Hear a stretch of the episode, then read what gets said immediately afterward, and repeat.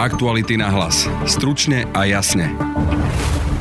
Podnikatelia z južného Slovenska, ktorých zastupoval Gábor Gal, sú obvinení z veľkých daňových podvodov. Viac povie Martin Turček. Nie je jasné, ako o tejto trestnej veci mohol nevedieť, keďže trestná vec a zaistenie dokladov Národného kriminálnou agentúrou sa spomína v súdnom rozhodnutí, kde on figuruje ako advokát. Minister spravodlivosti nadalej odmieta povedať, odkiaľ má za minulý rok príjem takmer 850 tisíc eur. Mám x klientov, ako nebudem menovať klientov, jednak, že som aj tu má, nemám súhlas tých klientov. Minister tiež argumentuje, že ako advokát mohol zastupovať kohokoľvek a všetko bolo legálne, odpovie šéf-redaktor Aktualit Peter Bardy. Ja si myslím, že to je úplne identický prípad, ako keby zastupoval v minulom roku Bašternáka alebo, alebo v minulom roku Kočnera. Počúvate podcast Aktuality na hlas, moje meno je Peter Hanák. Aktuality SK priniesli nové zistenia o kauze, ktorú prezývame Slovenský Texas, o podnikateľoch s naftou, podozrivých z obrovských daňových podvodov, ktorých ešte minulý rok zastupoval Gábor Gál, terajší minister spravodlivosti. Martina Turčoka z investigatívneho týmu som sa pýtal, čo je nové v tomto prípade. Dnes sme zistili a napísali o tom, že títo podnikatelia Jozef Kertes a Štefan nielen, že boli v minulosti odsúdení za daňové trestné činy z roku 98, kedy vybrali zo štátneho rozpočtu 500 tisíc eur, ale aj teraz sú vyšetrovaní a dokonca obvinení eh, pre daňové trestné činy a taktiež im boli v konaní, trestnom konaní zablokované účty tej firmy, ktorú Gábor Gal pred súdom zastupoval. Vieme, pre aký prípad sú obvinení? Čo, čo mali spáchať? Ide o údajne neoprávnené vratky za 8,5 milióna eur. To je škoda, ktorú takto vyčíslila Národná kriminálna agentúra. Tento prípad momentálne sa v ňom koná, je v ňom obvinených 6 osôb, čiže ďalší 4 ľudia, okrem Kerteza a Nadia ale obžaloba zatiaľ podaná nebola. To sú tie vratky, ktoré im pomáhal od štátu vymáhať Gábor Gal ako advokát? Nie je jasné, že či je to presne ten istý prípad, ale v rozhodnutiach kde Gábor Gal zastupuje Jopi Trade, sa spomína aj zaistenie dokladov Národnej kriminálnej agentúry, čiže možné to je, ale nie je to úplne jasné. Gábor Gal ich ale nezastupoval v trestnej veci, ale v konaní proti štátu proti daňovému úradu, v ktorom vymáhali tie vratky od štátu. Vedel Gabor Gal o tom, že títo ľudia sú zároveň obvinení z daňovej trestnej činnosti? Túto otázku sme mu poslali, ale uspokojivú odpoveď na ňu sme nedostali. V podstate minister na túto otázku odpovedal citáciou zákona. Takže nie je jasné, či o tom vedel. Na svojom Facebooku eh, tvrdí, že nevedel čo ale nie je jasné, ako o tejto trestnej veci mohol nevedieť, keďže trestná vec a zaistenie dokladov Národného kriminálnou agentúrou sa spomína v súdnom rozhodnutí, kde on figuruje ako advokát. Takže ak by o tom vedel, znamená to, že pomáhal daňovým podvodníkom pri daňovom podvode? Neviem, či môžeme jasne povedať, že pri daňovom podvode, lebo daňový podvod sa odohráva inde ako na súde, ale určite im pomáhal získať vratky od štátu, ktoré Danieli označili ako neoprávnené s argumentmi, ktoré v podstate ani nehovorili, že nejde o nejaký daňový podvod alebo machináciu, ale v podstate s formálnymi argumentmi typu, že daňová kontrola trvala dlhšie ako mala podľa zákona, lebo bola prerušená kvôli medzinárodnému dožiadaniu a podobné formálne stiažnosti. Súvisí toto s tým, že Gábor Gál odmietol vysvetliť, odkiaľ má za minulý rok príjem 850 tisíc eur, alebo teda odkiaľ to má jeho advokátska kancelária? Keďže Gábor Gál odmietol vysvetliť, odkiaľ je tento príjem, tak nevieme, či to súvisí. E, minister tvrdí, že od e, ľudí okolo skupiny JOPy e, za celý čas vyfakturoval len 13 tisíc eur. Či tie ostatné príjmy s tým nejako súvisieť môžu alebo nemôžu, to, to nevieme, lebo nevieme vôbec, odkiaľ, odkiaľ tieto príjmy pochádzajú. A minister tvrdí, že sú z nejakého investičného projektu, ktorý ale bližšie nešpecifikoval. Nevieme, od koho sú tie peniaze. A tie príjmy nie sú jediná vec, na ktorú minister neodpovedá. Okrem iného neodpovedal ani na otázku svojich vzťahov s týmito ľuďmi, či už ide o Jozefa Kerteza a Štefana Nadia, ktorých zastupoval a ktorí sú teraz obvinení, alebo o Jána Koložiho, po ktorom zostal 4 miliónový e, daňový dlh. Ani v jednom prípade e, Gábor Gál nešpecifikoval svoje vzťahy s týmito ľuďmi. To bol náš investigatívec Martin Turček. Ešte minulý týždeň po rokovaní vlády som znova oslovil Gábora Gála. Pán minister, nechcete predsa len vysvetliť, odkiaľ máte tých 850 tisíc za minulý rok, že od akého konkrétneho klienta? Pán rektor, najprv skúste napísať vo vašom médiu pravdu a potom vám veľmi, veľmi rád budem k dispozícii. To je jedna vec. Druhá vec je, ja som advokát. Vy môžete prezadiť svoje vaše zdroje, že odkiaľ máte informácie. Koho zastupujete, to viete pre, povedať. To sme už sa už o tom rozprávali. Akože ja som viazaný zákonom, Koho zastupujete, nie je tajomstvo. To vám zákon nezakazuje prezradiť. ale mám x klientov, ako nebudem menovať klientov, jednak, že som aj tu má, nemám súhlas tých klientov. Jednoduché. Ja som bol advokátom, keď sa vám to nepáči, tak to je vaša vec. O to nejde iba o to, že viete, či nemáte príjmy od uh, toxických podnikateľov, od DPHčkarov, ľudí, ktorí môžu byť nejaká daňová, daňová mafia a podobne a máte veľmi veľký príjem, neviete vysvetliť odkiaľ, iba o to ide. Čo by som to nevedel vysvetliť? Ja to mám od klientov, mám to zdanené, ja som tie príjmy neskoval, vy ste na nič neprišli, to sú verejné prístupné informácie. Ja mám majetkové priznanie, keďže mám už, mal som už SROčku, tá SROčka svoje hospodárenie vždy zverejňuje a to tam, že nemám čo skrývať. Len akurát som ako advokát viazaný mlčalivosťou, ako vy musíte tiež, mali by ste byť viazaní mlčalivosťou, čo sa týka vášho zdroju. Ale viete, že to nie je porovnateľné, pán minister. Vy môžete prezradiť mená klientov, však to nie je žiadne tajomstvo, to len vy nechcete povedať. Mená svojich klientov, keď nemám od nich na to povolenie. Oslovili sme aj advokátsku komoru, ktorá sa ministra zastáva. Advokátsky zákon všeobecne ustanovuje advokátske tajomstvo, to ale nehovorí konkrétne o nezverejňovaní mien klientov. Advokátska komora nás upozornila na advokátsky poriadok, v ktorom je napísané, že advokát musí chrániť osobné údaje klientov. V štúdiu mám šéf-redaktora Aktualit Petra Bardyho, s ktorým tieto argumenty po jednom preberieme. Vítaj. Dobrý deň. Poďme po jednom.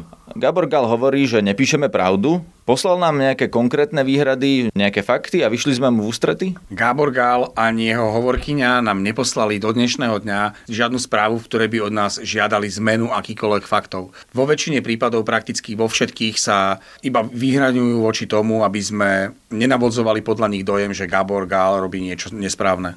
Takže nebol žiadny fakt, ktorý by sme uviedli a je nesprávny a nesedí. Všetko, čo sme napísali, bolo fakticky správne, v ničom sme nezavádzali a som presvedčený, že ani úmyselne sa nesnažíme ma- manipulovať alebo meniť fakty. Proste to, čo napíšeme, je tak, ako to napíšeme. Všetko sa opiera iba o, o tvrdé fakty a o nepriestrelné data. Gabor Gal tvrdí, že on ako advokát mohol zastupovať koho chcel, je to advokátske tajomstvo. Prečo je to pre nás problém, že zastupoval práve takýchto ľudí? Je to úplne legitimné, že advokát Gábor Gál mal svojich klientov, tomu zákon umožňuje, no, takisto ako jeho klientom zákon e, umožňuje mať advokáta. My s týmto vôbec žiadny problém nemáme. My sa len pýtame, z čoho pochádzajú príjmy Gábora Gála, ministra spravodlivosti za minulý rok, lebo Gábor Gál už nie je len advokát, respektíve už nie je advokát, ale je to, ešte, je, je to minister spravodlivosti.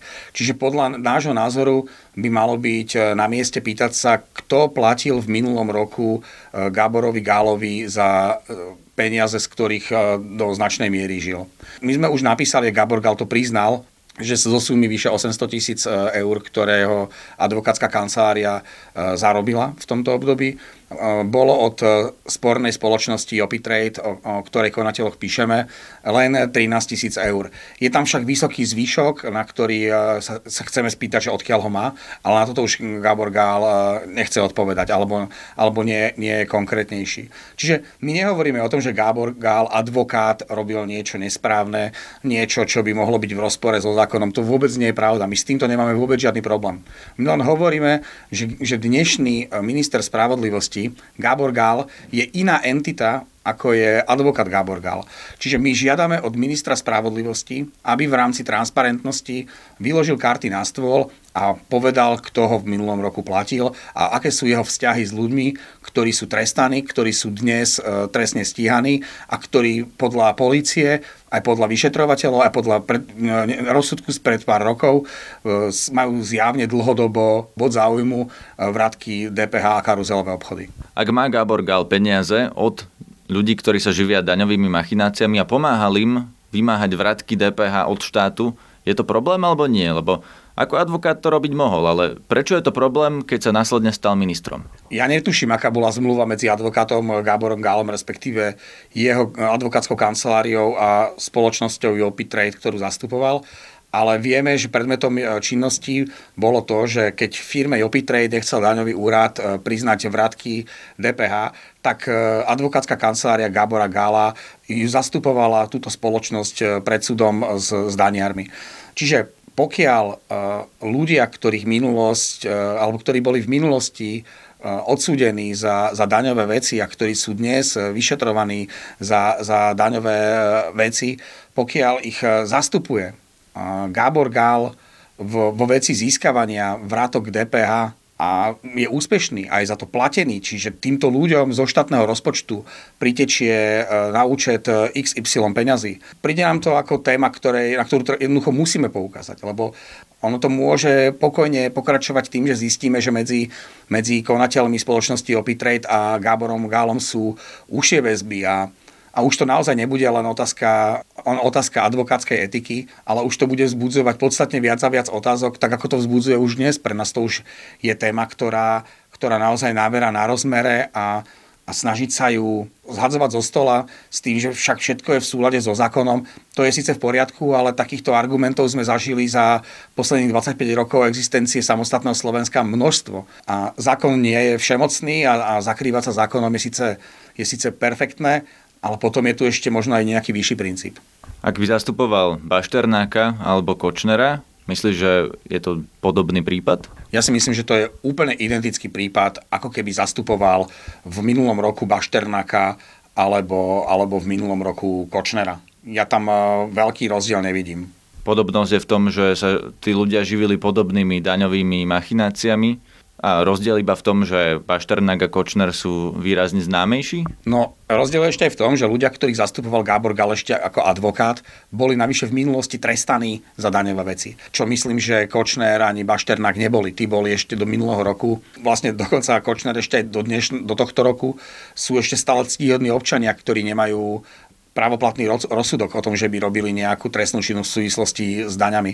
V tomto si myslím, že klienti Gabora Gála boli ešte toxickejší. Keby zastupoval Bašternáka alebo Kočnera, tak eh, si myslíš, že by sa mu to neprepieklo tak ľahko? Takto, nám nejde o to, či sa to prepečie alebo neprepečie. To, to nie je téma. My, pre nás Gabor Gál nie je terč, to si treba uvedomiť. My len píšeme o tom, alebo informujeme o tom, akých klientov mal v minulosti dnešný minister spravodlivosti. To je podľa mňa že zásadná vec. Či mu, sa mu to prepečie, neprepečie, to nie je téma, uh, to nie je otázka na mňa. To je otázka možno na Belu Bugára ako šéfa Mostu Hit, to je možno otázka na Petra Pellegriniho ako, ako predsedu vlády alebo na predsedov koaličných strán. Ja naozaj netuším, že či sa mu to má alebo nemá prepiec, ale áno, myslím si, že keby v minulosti zastupoval Bašternaka alebo Kočnera, tak by jeho partneri v, v strane určite e, sa netvárili, že sa nič nedeje a myslím si, že aj v koalícii by to inak rezonovalo. Myslíš si, že verejný záujem vysvetliť, odkiaľ má minister spravodlivosti 850 tisíc eur za minulý rok je silnejší ako to pravidlo, že podľa advokátskeho poriadku má chrániť osobné údaje svojich klientov?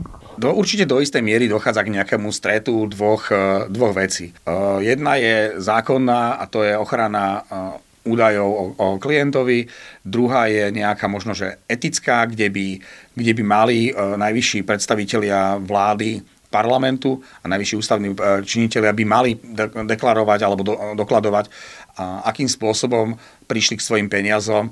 A možno v niektorých prípadoch ešte viacej dohlbky a povedať, že tie peniaze zarobili týmto a týmto.